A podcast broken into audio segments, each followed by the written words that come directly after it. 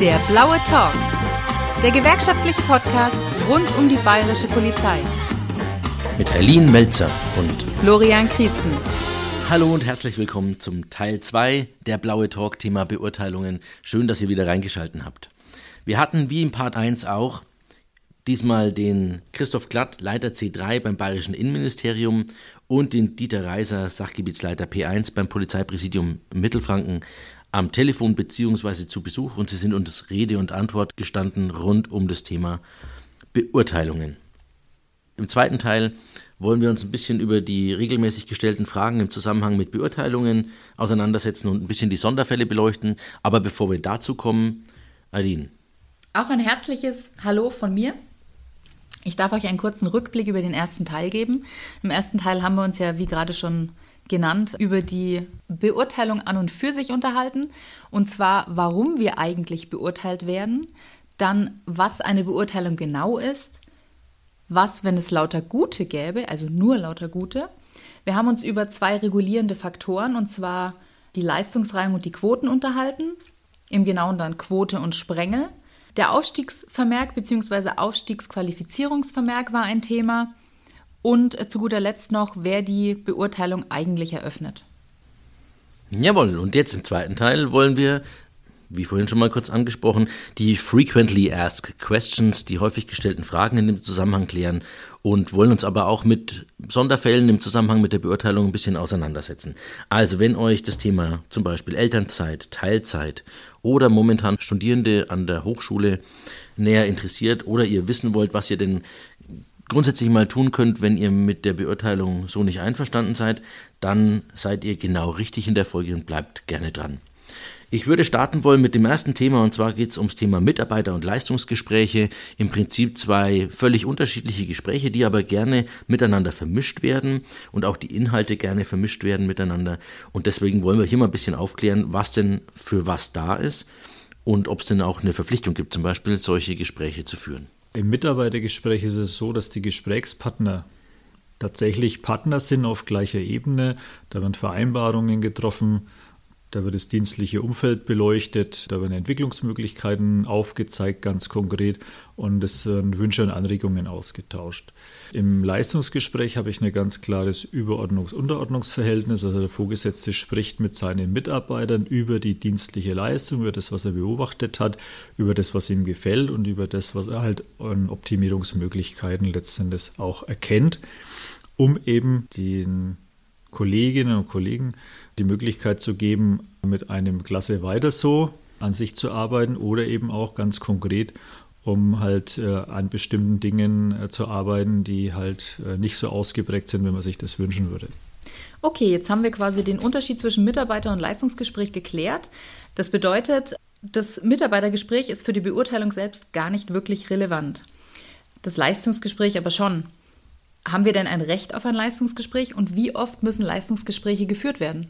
Es gibt ja die VV-Beamtenrecht. In der VV-Beamtenrecht sind verschiedene Dinge geregelt, äh, wo es ums Verwaltungsverfahren rund ums Beamtenrecht geht. Ein Teil davon das ist der Abschnitt 3, der kümmert sich um die dienstliche Beurteilung. Das sind grundlegende Dinge, die in einem Beurteilungsverfahren quasi berücksichtigt werden müssen, sind dann niedergelegt. Und da gehört unter anderem eben dazu, dass mindestens äh, einmal im Beurteilungszeitraum ein äh, Leistungsgespräch geführt werden muss.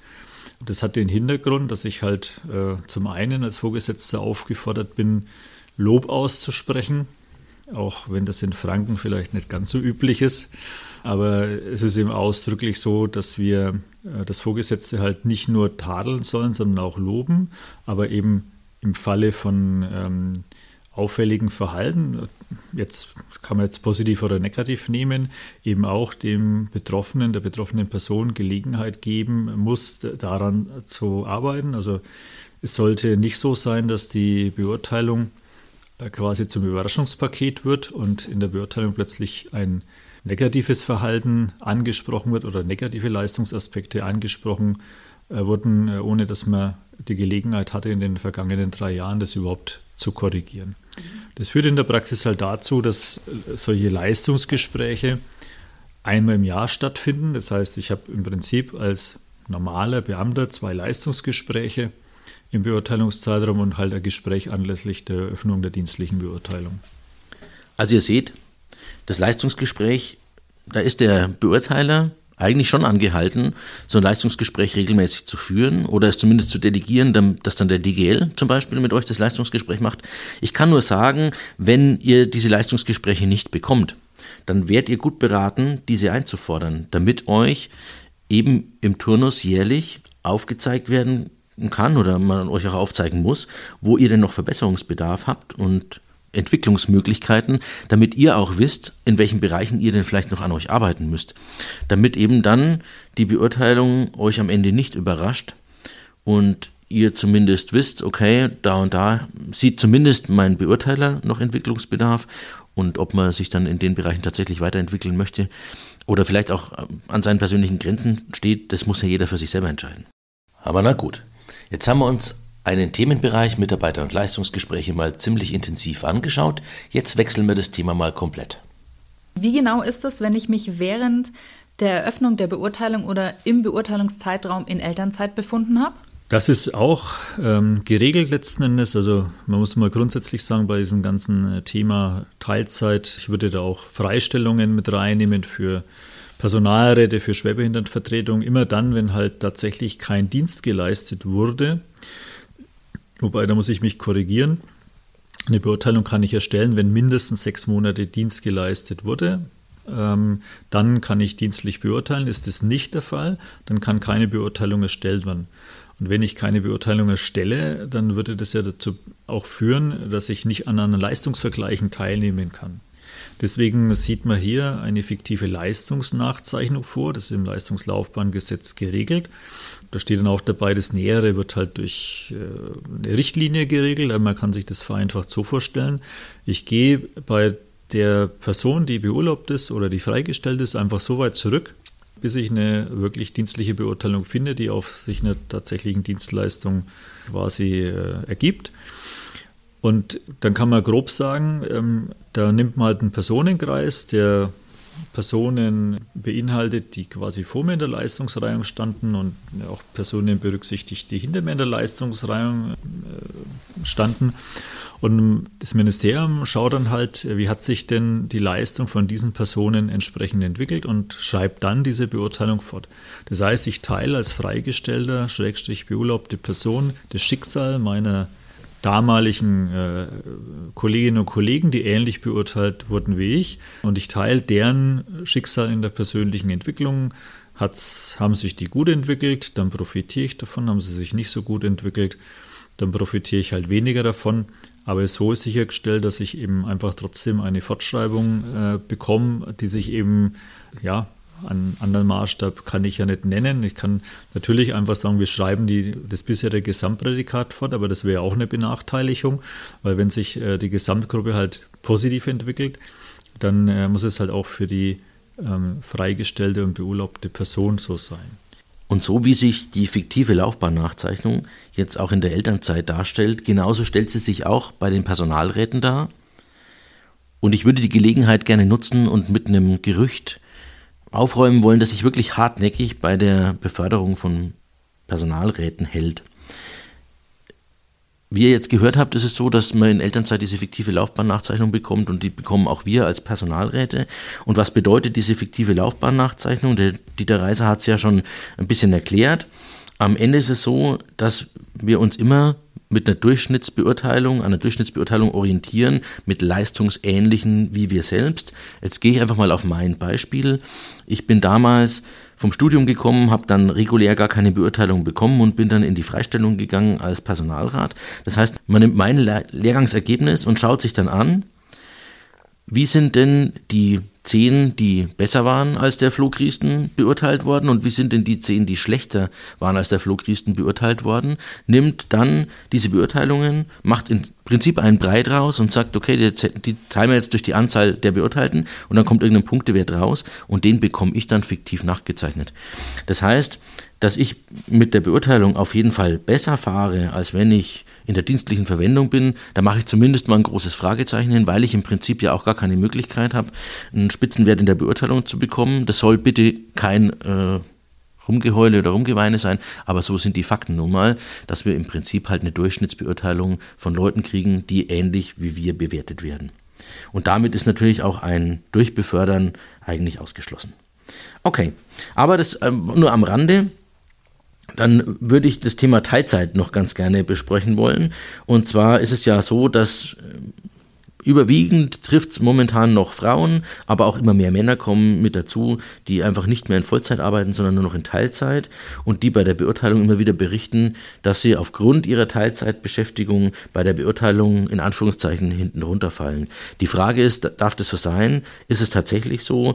Ich habe in meiner Vergangenheit als Personalrat schon auch das eine oder andere Mal diesen Satz gehört, die ist ja nur die Hälfte da und arbeitet auch nur halb so viel, deswegen kann sie auch gar nicht die volle Punktzahl bekommen, sondern bloß die Hälfte der Punkte. Natürlich eine schwierige Äußerung. Aber der Dieter Reiser hat auch dazu nochmal Stellung bezogen und ähm, hat ganz klar dargestellt, dass es da ein Benachteiligungsverbot gibt. Ja, also wäre natürlich schön, wenn sich die Punkte an der Teilzeit orientieren, dann würden ja manche vielleicht 60 Stunden in der Woche arbeiten. Aber da sind wir im Prinzip äh, bei den gleichen Grundlagen wie bei der Beurlaubung. Das heißt, ähm, ich habe ein Benachteiligungsverbot, wenn es familiär bedingt ist, habe ja schon die, die Grundlagen genannt, Gleichstellungsgesetz und so weiter. Ähm, aber auch die allgemeine Beförderungsrichtlinie sieht vor, dass halt ähm, Teilzeitbeschäftigung nicht zum Nachteil äh, kommen, äh, nicht zum Nachteil führen darf. Ich bin als Vorgesetzter gehalten, halt die Arbeitsleistung meines Mitarbeiters quasi am Maßstab dieser Teilzeit zu messen. Und ähm, das bedeutet eben dann zwangsläufig nicht, dass jemand, der doppelt so lange da ist, auch dann tatsächlich besser ist, sondern ich bewerte halt diese Einzelvorgänge, die jemand halt in seinem entsprechenden Arbeitszeitumfang fertigt. Ähm, und wenn ich da immer die Teilzeit mit einberechne, dann kann ich das genauso machen, als wenn ich Vollzeit zugrunde lege. Und äh, ich darf da noch vielleicht eine persönliche Anmerkung machen. Ich habe ähm, in unserem Verwaltungsbereich viele Teilzeitbeschäftigte Mitarbeiter und Mitarbeiter. Meistens sind familienpolitische Gründe ausschlaggebend.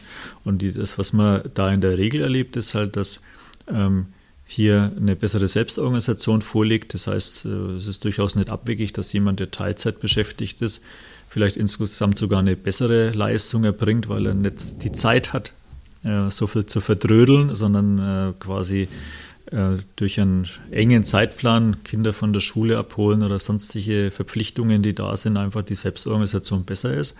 Also insofern ist das durchaus nicht abwegig, dass ich als Teilzeitbeschäftigter als Teilzeitbeschäftigte Person vielleicht sogar performanter bin als jemand, der in Vollzeit da ist.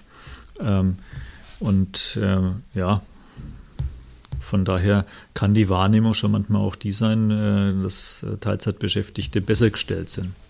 Ja, bezüglich der Teilzeit habe ich als Personalrätin tatsächlich auch schon die ein oder anderen Sachen auf dem Tisch gehabt. Gut, dann würde ich sagen, kommen wir zu einem neuen Thema. Ähm, Flo, du hattest dich auf das Gerücht über die Beurteilung bei den Personalräten bezogen. Dann würde ich ein, versuchen, mit einem anderen Gerücht aufzuräumen bzw. nachzufragen. Und zwar geht das Gerücht um, wenn wir auf den Lehrgang gehen, also zum Studieren nach Sulzbach oder aber nach Bruck. Oder Kastel jetzt ganz neu. Oder Kastel, genau. Mhm. Dass die, die dorthin gehen, in der Beurteilung abgesenkt werden. Ist es denn so? Es ist eine Wahrnehmung der Betroffenen. Ich will es mal versuchen, an Fakten vielleicht auch deutlich zu machen. Die Zulassung zum Aufstieg ist ja in der Regel verbunden, weil es ihm auch so vorgesehen ist, anders geht es auch nicht mit einem Mindestprädikat von elf Punkten, das äh, in der Regel in der Besoldungsgruppe A9 vergeben wird. Und all diejenigen, die sich für eine Beförderung nach A9Z interessieren, wissen, weil sie das natürlich genau verfolgen, dass für, die, für diese Beförderung im Moment übrigens die einzige in der bayerischen Polizei, ähm, dass hier eine Warteliste existiert. Also über meine Mindestbewertungszeit raus, die sich aus der aus dem Gesamtprädikat meiner dienstlichen Beurteilung ergibt, muss ich mich in der Rangliste anstellen, weil eben hier Nadelöhr ist in der persönlichen Entwicklung und nicht genügend Planstellen da sind, und das ist auch gut so, dass eben jeder befördert wird, sondern man hat hier ganz bewusst dann dieses Nadelöhr geschaffen, damit halt auch ein gewisser Anreiz da ist, dieses Leistungsprinzip da ein bisschen auszuleben. Und die Ernennungen in nachher 9 AZ Die, dazu brauche ich eben in der Regel mindestens elf Punkte. Aktuell sind wir, glaube ich, bei so um die zehn, aber auch gute zehn Punkte. Das heißt, wenn ich jetzt dann am 31. Mai eine Leistungsreihung äh, Kolleginnen und Kollegen der Besoldungsgruppe A9Z mache, dann ist da der Schlechteste, der hat mindestens zehn Punkte. Wenn ich jetzt aber die Quote drüber legen muss, über all diese Kolleginnen und Kollegen, dann ist halt so, dass die Hälfte zehn Punkte und weniger bekommen muss. Also ich habe per se schon rein, dadurch, dass ich eine Leistungsreihen wieder bilden muss mm, und dabei eben nicht nur 16 und 15 Punkte vergeben kann, sondern auch 9, 8, 7, 6, 5, die Notwendigkeit, dass von diesen Kolleginnen und Kollegen, die ja sowieso in der letzten Beurteilung 10 Punkte bekommen haben, sonst wären sie ja nicht befördert worden, dass die auch abgesenkt werden müssen. Und man kann das mit den Durchschnittswerten der dienstlichen Beurteilung statistisch begründen. Das sind es etwa ein bis zwei Punkte, die da quasi rechnerisch zu Buche schlagen. Aber in der Praxis ist es natürlich so, dass ich eben jemand, der zehn Punkte hatte in A9, einreihen muss mit allen anderen und da steht einer Platz 1 und einer steht halt am letzten Platz und der am letzten Platz, der kriegt halt vielleicht nur fünf oder sechs Punkte und hat damit eine Abstufung von, äh, von vier Punkten letzten Endes hinzunehmen aufgrund der Tatsache, dass er befördert wurde und sich jetzt eben nur mit den Besten sozusagen äh, der ehemaligen Besoldungsgruppe A9 äh, jetzt äh, im, in der Vergleichsgruppe befindet, aber auch da eben diese Richtwerte anzulegen sind. Und insofern sind da sehr häufig auch Kolleginnen und Kollegen betroffen, die beim Studium sind.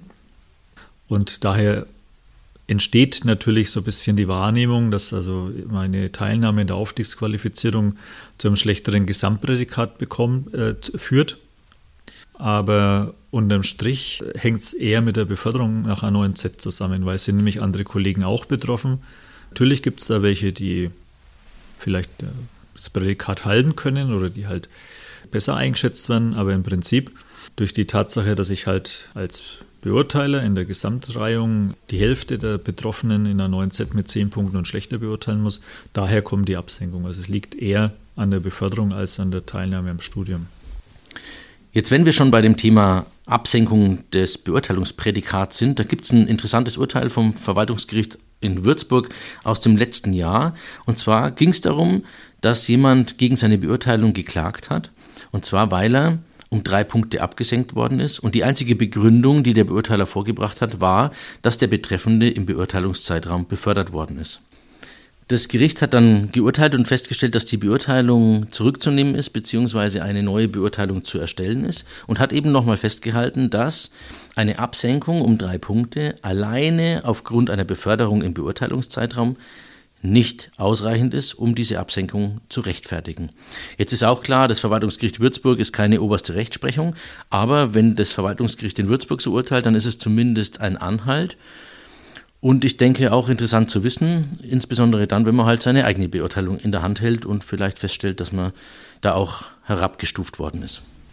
Ja, das klingt interessant. Ähm, ist auf jeden Fall interessant für die Betroffenen, dass die vielleicht mal nachhaken, wie es zur Absenkung kam bei ihrem Beurteiler, also sprich vermutlich beim Dienststellenleiter. Ja, Flo, und ähm, wie ist es dann mit den doppelt gewichteten Einzelmerkmalen? Was hat es damit auf sich? Ja, bei den doppelt gewichteten Einzelmerkmalen, da wird der Herr Klatt jetzt gleich noch ein paar Ausführungen machen. Das sind halt speziell herausgehobene Einzelmerkmale, die in der Beurteilung mit einem Prädikat versehen werden. Einfach nur, damit ihr das noch mal ein bisschen präsent habt. Es geht dabei um die Einzelmerkmale Arbeitsgüte, Teamverhalten, geistige Beweglichkeit, Fachkenntnisse und Eigeninitiative Querstrich Selbstständigkeit. Die sind natürlich schon gerade für Personalentscheidungen wie in der zweiten QI Beförderungen und in der dritten und vierten QI auch bei Stellenbesetzung von Relevanz habe ich sozusagen eine Konkurrenzsituation. Es gibt eine Beförderungsmöglichkeit und eben mehrere Beamten, die gleich beurteilt sind. Dann muss ich ja sozusagen den nächsten Schritt in der Auswahl treffen, wer jetzt befördert werden kann. Und da zählt dann eben die Summe der doppelgewichteten Einzelmerkmale als nächstes Merkmal. Erstmal Gesamtprädikat der aktuellen Beurteilung und im nächsten Schritt kommen dann die, äh, die doppelgewichteten Einzelmerkmale, die zählen und im übernächsten kommt dann die Vorbeurteilung. Also gerade jetzt, wenn es in der zweiten QE um die Beförderung nach A9Z geht, ist das ein wichtiges Kriterium. Keine Bedeutung hingegen hat die Gesamtsumme aller Einzelmerkmale. Das nennt man dann sie sozusagen die innere Ausschöpfung der Beurteilung. Dieses Anschauen der doppelgewichteten Merkmale. Also zusammenfassend ähm, kann ich sagen, die doppelt gewichteten Einzelmerkmale sind dafür wichtig, wenn ich zwei Beurteilungen vor mir liegen habe, welche augenscheinlich identisch erscheinen, ähm, ich aber einen von beiden befördern kann und einen nicht. Und dann gucke ich mir einfach diese doppelt gewichteten Einzelmerkmale an und aufgrund dieser kann ich dann sagen, okay, der eine ist dort besser, der andere ist dort eben schlechter. Genau, das ist der Hintergrund von den doppelt gewichteten Einzelmerkmalen. Wenn es die auch gleich wären, gäbe es natürlich dann nochmal äh, weitere Differenzierungsmöglichkeiten, wie zum Beispiel die Beurteilung, die davor liegt. Aber im Prinzip genau ist das der Sinn der doppelt gewichteten Einzelmerkmale. Okay, dann kommen wir noch zum anderen Thema. Und zwar stellt sich ja manchmal die Frage, wenn ich die Beurteilung in der Hand habe und lese meinen Punktewert, ist das jetzt eigentlich eine gute oder eine schlechte Beurteilung? Es wird sicherlich den einen oder anderen geben, der den Punktewert sieht und enttäuscht ist und sich eigentlich mehr Punkte erhofft hätte. Die Frage ist natürlich halt, wie man diesen Punktewert, den man am Ende dann dort stehen hat, wie man den einordnet. Nach der, nach der grundsätzlichen Frage, ob jetzt ein bestimmter Punktwert gut oder schlecht ist, ne?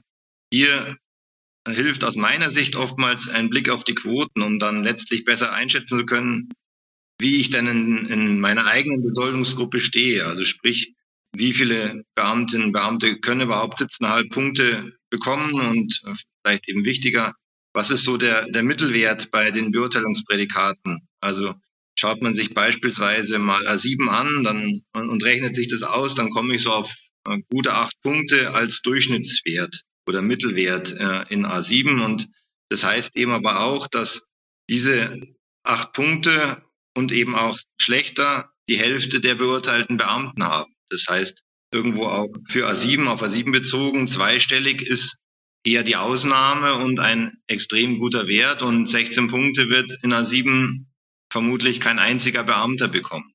Sozusagen habe ich also neun Punkte in A7, habe ich eine überdurchschnittliche Beurteilung, habe ich neun Punkte in A13, habe ich eine unterdurchschnittliche Beurteilung. Und das zeigt eben irgendwo auch die Relativität des absoluten Punktwerts in der Beurteilung. Und das kann man zur Selbsteinschätzung relativ gut sehen, indem man sich mal die Quoten anschaut. Und wenn ich jetzt aber nach der eigenen Einordnung dieses Punktewerts, den ich bekommen habe, zu dem Ergebnis komme, okay, ich bin aber trotzdem mit dem Punktewert unzufrieden, dann stellt sich ja auch wieder die Frage, was kann ich dann dagegen tun? Ja, es kommt darauf an, Flo, warum du unzufrieden bist. Wolltest du zum Beispiel oder hattest du dir eigentlich einen höheren Punktewert erhofft? Ja, wenn das der Fall ist, dann muss man schon ehrlicherweise sagen, ist es natürlich zum einen eine Frage der Selbst- und Fremdwahrnehmung. Also sehen die anderen mich halt auch so, wie ich mich sehe und meine Leistung sehe. Auf der anderen Seite hat man auf jeden Fall die Möglichkeit, im Beurteilungsgespräch, im Gespräch der Eröffnung der Beurteilung, diese Gründe einfach mal zu hinterfragen und mal zu sagen, okay, warum ist denn das so? Ich hätte mir eigentlich so und so viele Punkte, Punkte X erwartet und erhofft. Jetzt steht da was anderes als das, was ich mir eigentlich vorgestellt habe. Warum ist das so? Ja, könnte man natürlich machen. Es gibt dann aber natürlich auch noch ähm, andere Gründe, warum ich unzufrieden bin, zum Beispiel formelle oder inhaltliche Fehler. Zum Beispiel ähm, ist es der falsche Beurteiler, die Beurteilung ist falsch zustande gekommen oder aber die Punkte wurden falsch berechnet. Ja, wenn ich so einen Fehler feststelle, oder auch natürlich in anderen Konstellationen habe ich grundsätzlich mal die Möglichkeit, Einwendungen gegen meine Beurteilung zu erheben. Das heißt, ich formuliere schriftlich, was denn aus meiner Sicht gegen diese Beurteilung spricht und warum ich eigentlich mh, hm, vielleicht ein anderem, anderes Beurteilungsprädikat bekommen müsste. Und das formuliere ich und schicke das oder gebe das an den Beurteiler. Der Beurteiler wird diese Einwendungen von mir nehmen, muss eine Stellungnahme dazu abgeben und dann geht beides gesammelt ans Polizeipräsidium, an den Polizeiverband, die dann einfach nochmal drüber schauen und gucken, sind denn die Einwendungen von demjenigen, der beurteilt wurde, gerechtfertigt oder ist anhand der Stellungnahme auch ausreichend ersichtlich, warum diese Beurteilung so zustande gekommen ist, wie sie zustande gekommen ist. Und am Ende ist es so, dass dann der Polizeiverband, also die Personalabteilung in der Regel beim Polizeipräsidium, dann eine erneute schriftliche Mitteilung rausgibt an den Betreffenden, der Einwendungen erhoben hat. Und im Prinzip mit zwei Möglichkeiten. Entweder gibt es dann eine neue Beurteilung, weil man bei der Überprüfung diesen Einwendungen folgen konnte und gesagt hat, okay, da stimmt wirklich was an der Beurteilung nicht. Und dann muss es halt eine neue Beurteilung geben. Oder die Einwendungen zurückgewiesen werden und äh, das entsprechend nochmal begründet wird. Ja, und wenn das Ganze, ähm, wenn die ganzen Einwendungen zurückgewiesen wurden, dann ähm, habe ich das gerichtliche Vorgehen.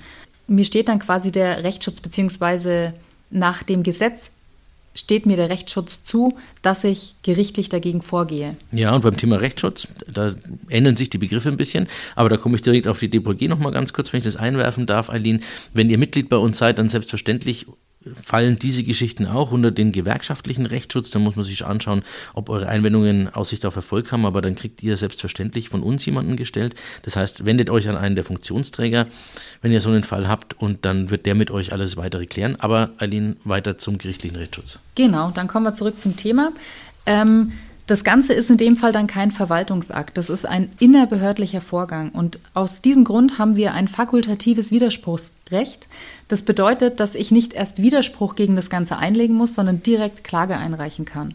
Die Folge aus dem Ganzen, wenn die Klage ähm, ein Erfolg war, ist erstens, das Gericht hebt die aktuelle Beurteilung auf. Zweitens, der Dienstherr muss eine neue Beurteilung erstellen. Und zu guter Letzt gibt es aber keine Vorgaben für die neue Beurteilung. Genau, aber klar ist dann schon auch, dass das Gericht nicht sagen wird, einfach hypothetisch angenommen, Christen, du hast neun Punkte bekommen, das ist nicht in Ordnung gewesen, deswegen musste der Dienstherr elf Punkte geben, das wird am Ende eines solchen Verfahrens nicht stehen, Dem, das muss man, dessen muss man sich einfach bewusst sein. Okay, dann haben wir mal so die grundsätzlichen Möglichkeiten, sind wir mal die grundsätzlichen Möglichkeiten durchgegangen, die man so hat, wenn man mit der Beurteilung nicht so zufrieden ist. Jetzt ist es halt so, dass an diesem System ja schon immer wieder mal rumkritisiert wird und man sagt, Mensch, das ist Beurteilungssystem, das ist eh alles Mist. Hm, keiner kann die Leute so beurteilen, wie er sie eigentlich sieht. Jetzt haben wir mal versucht, in der Folge 1 und in der Folge 2 auch mal ein bisschen darzulegen, warum denn das System so ist, wie es ist und wie auch die gesetzlichen Grundlagen dazu sind. Nichtsdestotrotz ist manche Kritik schon auch nachvollziehbar. Ich habe mit dem Herrn Klatt nochmal darüber gesprochen, wie er denn das aus ministerieller Sicht sieht, ob er denn die Möglichkeit sehen würde überhaupt, das System abzuschaffen und ein neues einzuführen oder genau, wie das Ministerium dazu steht. Ich glaube, am grundsätzlichen System kann man in, in keiner Weise dran rütteln. Es sind ja allein schon die Vorgaben, die wir rechtlicher Natur haben. Das ist ja kann ja nicht die bayerische Polizei für sich beschließen, wir machen irgendwas anders. Wir haben ja immer noch Artikel 33 Absatz 2 Grundgesetz, aber man kann natürlich dann schon immer schauen, was gibt es für Möglichkeiten im Detail. Das ist dann sozusagen die Überlegung bei insbesondere Quoten, ob man da nochmal irgendwie nachschärft oder eben das Thema Aufstiegsvermerk im Verhältnis zum Taufetest. Solche Sachen sind aus meiner Sicht Punkte, über die sich immer wieder mal sozusagen nachdenken lässt. Aber am grundsätzlichen System da sehe ich keinen Weg dran vorbei und habe auch keine Alternative dafür. Ehrlicherweise muss ich sagen, ich habe auch keine besonders schlaue oder herausragende Idee, wie wir das momentane System ändern könnten und trotzdem dabei den Vorgaben des 33.2 Grundgesetz gerecht werden. Von daher werden wir mit dem System sicherlich noch einige Zeit leben müssen.